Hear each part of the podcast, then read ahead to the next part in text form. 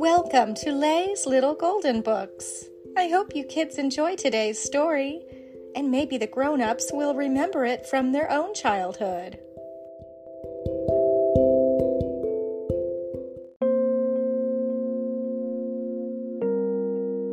Walt Disney Productions, Mickey's Christmas Carol, a Little Golden Book. Poor Bob Cratchit. Mister Scrooge had made him work late again, even though it was Christmas Eve. But now at last he could go home. "Merry Christmas," he called. "Christmas? Bah!" shouted Scrooge. "Don't forget to take my laundry." Bob lugged the heavy laundry bag through the icy streets. He stopped once to rest, but only for a moment. When he thought of his family waiting for him, he picked up the bundle and trudged on. "It's Papa!" cried Tiny Tim joyfully as Bob struggled through the door. "Dinner will be ready soon, dear," said Missus Cratchit as she put some scraps into a pan. "I wish Mister Scrooge would pay you more. He certainly has enough money." But Scrooge never thought he had enough money. Tonight, as always, he had stayed late at the office to count his gold coins. His nephew Fred opened the door. "Here's a holly wreath for you, Uncle," he said. "I've come to invite you to Christmas dinner. We're having roast goose and plum pudding and candied fruits and—" "Out of my way, boy," shouted Scrooge. "You know I can't eat that stuff." "Give a penny for the poor?" asked a man out on the street. "Give that to the poor," cried Scrooge angrily, shoving the wreath over the man's head. "All this Christmas fuss," muttered Scrooge. "Bah humbug!" He thought of his old dead partner, Jacob Marley. "Marley never gave anything away," he said. "He was my kind of man." Scrooge shivered. He couldn't wait to get inside his warm house. As soon as he was indoors, Scrooge sank into his favorite chair. He was just dozing off when... clank, clank, clank. Scrooge sat up with a start. The ghost of Jacob Marley was coming toward him, slowly dragging long, heavy chains.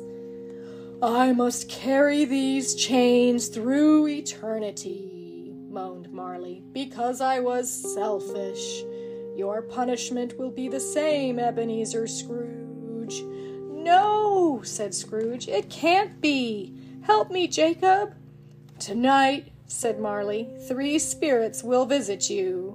Listen to them, or your chains will be heavier than mine." The ghost vanished. Scrooge blinked and shook his head. "I need rest," he thought. "Imagine thinking I saw old Marley." He climbed into bed. He had barely fallen asleep when the alarm clock jangled. Scrooge opened his eyes and saw a dapper little fellow standing on the night table.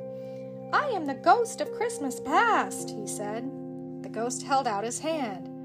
"Hold on," he said. "I'll take you to a Christmas of long ago." Scrooge felt himself drift toward the ceiling. "Oh, oh, oh," he shouted as they sailed out the window.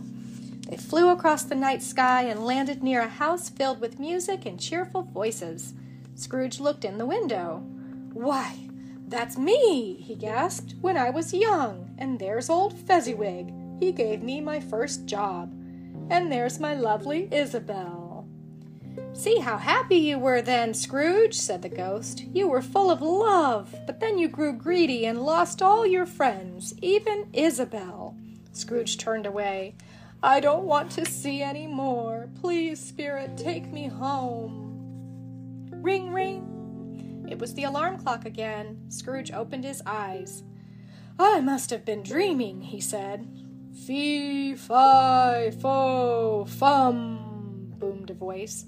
Across the room, a giant was sitting in Scrooge's chair, surrounded by bowls and platters of luscious-looking food. "What's all this?" demanded Scrooge. "It's the food of generosity," said the giant. "Something you know nothing about. I'm the ghost of Christmas present. Come and see what's happening tonight."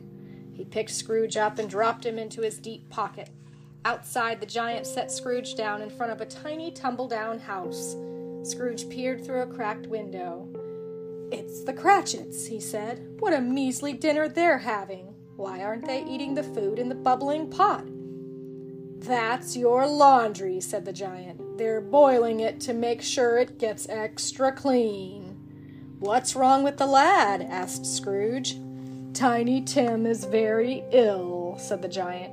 "He needs good food to make him strong and well. Pay his father more so he can buy his family enough to eat."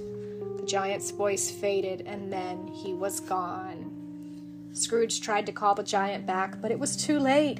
Suddenly he was surrounded by thick clouds of smoke. When the air cleared, he was standing near a broken-down tombstone in a shadowy graveyard.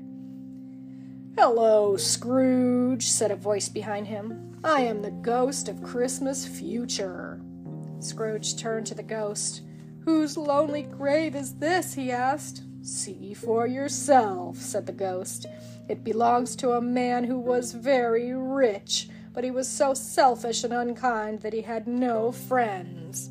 Scrooge bent to read the name on the stone. "Ebenezer! Scrooge! Oh no, this is my grave!" "That's right," laughed the ghost.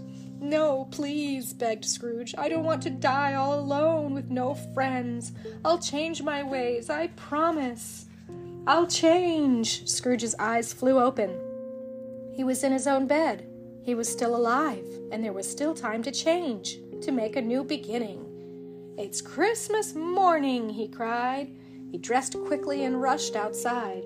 "Take these," he called, tossing bags of money to the men collecting for the poor. "Hello, Fred," he shouted when he saw his nephew. "May I still come to dinner?" "Of course, Uncle," replied Fred. "Splendid. I'll see you later. There's something I must do first." A while later, Scrooge knocked at Bob Cratchit's door. "Merry Christmas," Scrooge said happily. "I have another bundle for you." M- more laundry, sir?" gulped Bob. Scrooge laughed. "Don't be silly, my boy." "Look, Papa," cried Tiny Tim, opening the sack. "Toys!" "Friends are worth more than all the gold in the world," said Scrooge. "Cratchit, from now on, you and your family will have all the good food and warm clothing you need. Merry Christmas, my friends." "And God bless us, everyone!" shouted Tiny Tim. The end.